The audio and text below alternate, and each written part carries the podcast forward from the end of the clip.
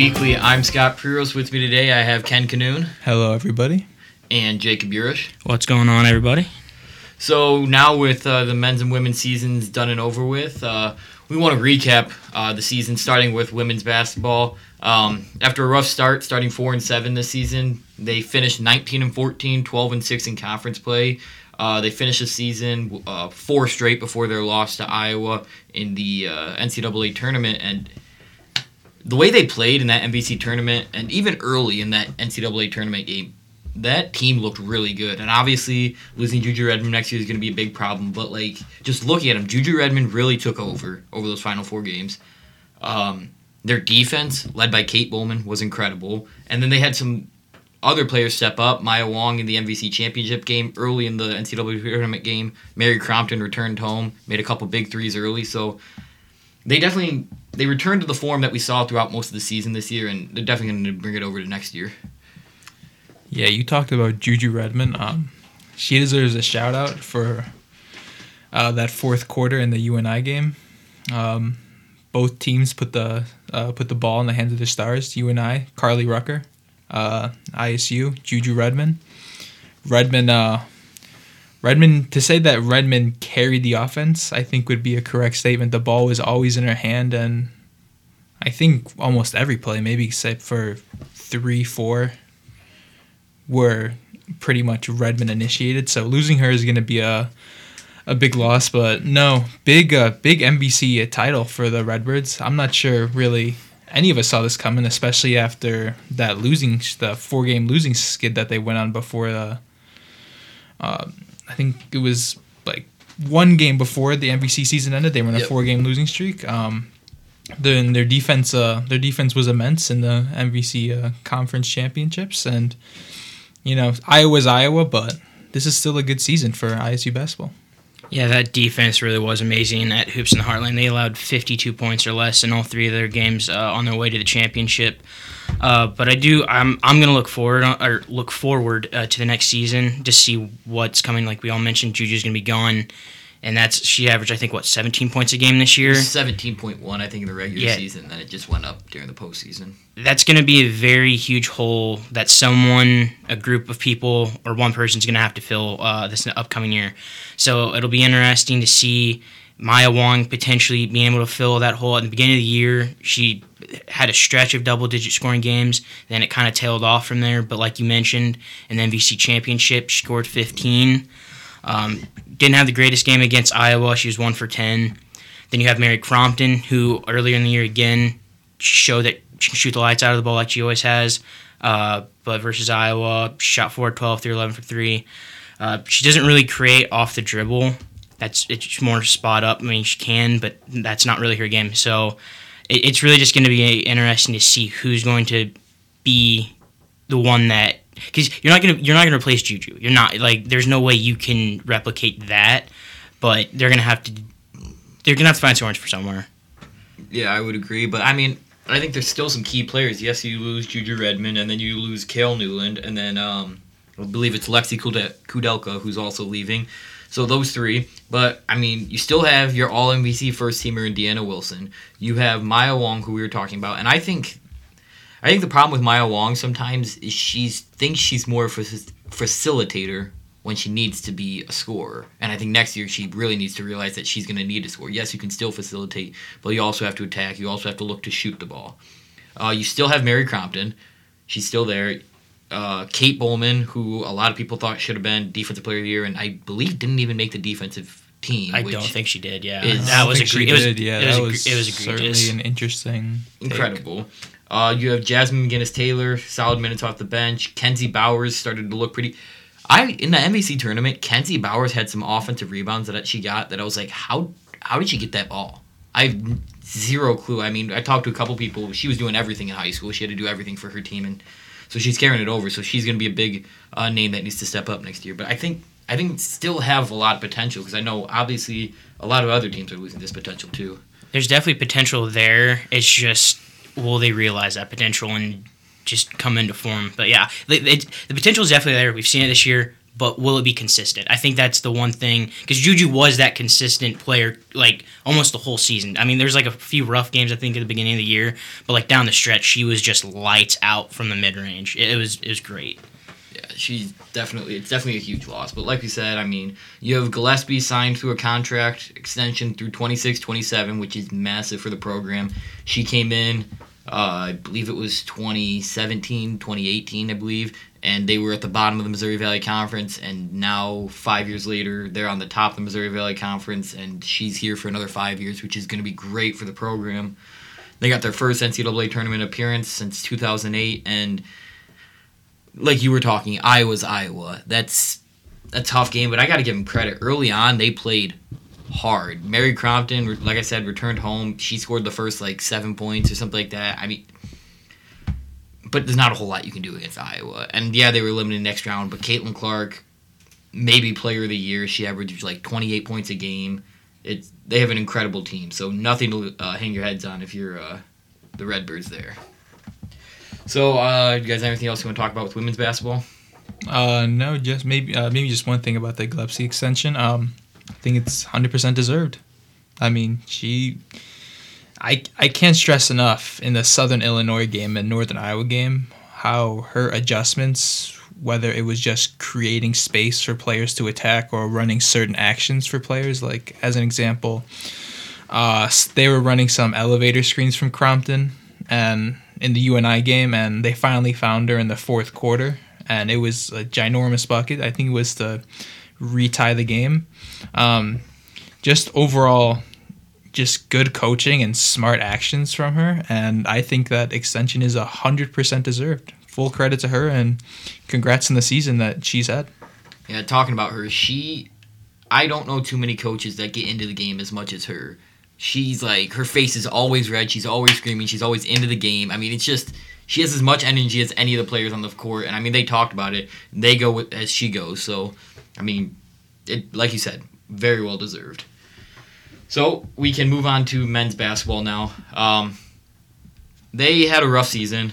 Uh, started off pretty solid actually. When you really look at it, I think they were like eight and five at one point in the season early on, and then they went five and thir- They were eight and seven in the season, and then they went five and thirteen in conference play.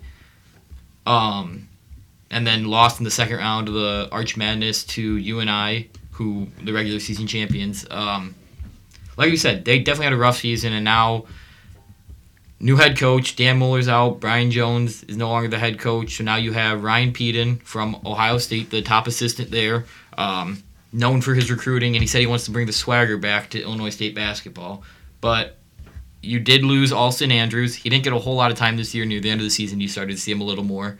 Uh, Antonio Reeves has entered the transfer portal as well, and Abdu Jai has entered the transfer portal as a grad transfer. So it's not looking great right now, but you never know. I think, like I talked about, he has, uh, Pedon is known for his recruiting. You're in the perfect spot. You're in between Chicago, Iowa City, St. Louis, Indianapolis, all these areas where you can recruit if you go out and find it. And he said he wants to recruit with anything within 200 miles, pretty much. So, I mean, it has potential. But like I said, I don't. I think the MVC is up for grabs next year.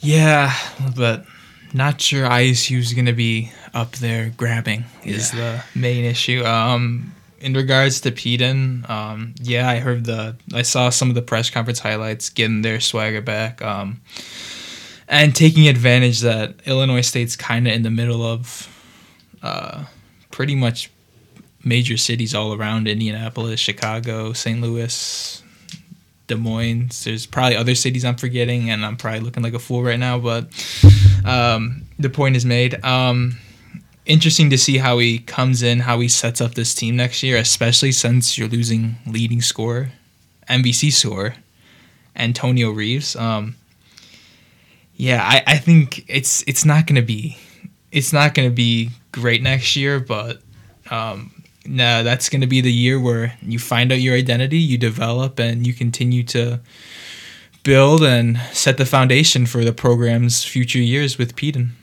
I couldn't have echoed that any better. That's exactly what next year is going to be. It's just it's going to be on him to just like you said lay the foundation, get an idea of what you want to build, and just hopefully carry that for as long as possible. Um, but yeah, it looks like the men's and women's team they're both going to have very tall tasks uh, ahead in filling their scoring uh, void with Reeves and uh, Redmond. Well, we know Redmond's leaving. We still don't know if Reeves, but most likely he's gone. But yeah, uh, it's going to be interesting to see who fills that role, how they fill that role. But uh, I'm going to agree with you, Ken. I think Scotty even would agree. Like, it's just not going to be pretty next year, but it's just one of those years that you're going to have to, you're going to learn a lot about yourself. I have a question for both of you we know certain teams' identities. So let's take Loyola for example. Their identity is we are going to smother you and suffocate you on defense. UNI, we are going to move the ball. We are going to shoot. We are going to dribble, drive, penetrate, kick out, motion offense. What is ISU's identity? I I I'm not like I'm not sure they even really have an identity. They they had an identity last season. Maybe maybe you two might know know a bit more on what their identity was last season.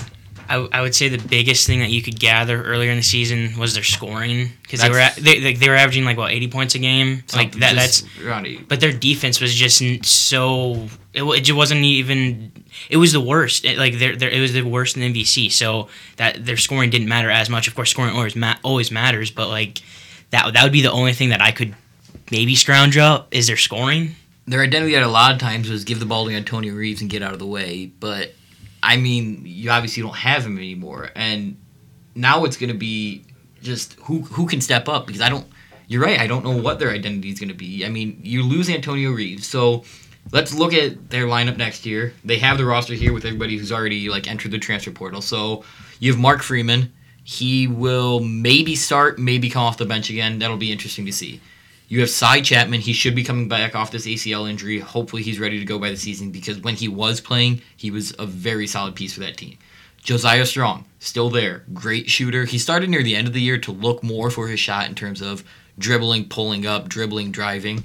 Howard Fleming, who I think has a ton of potential.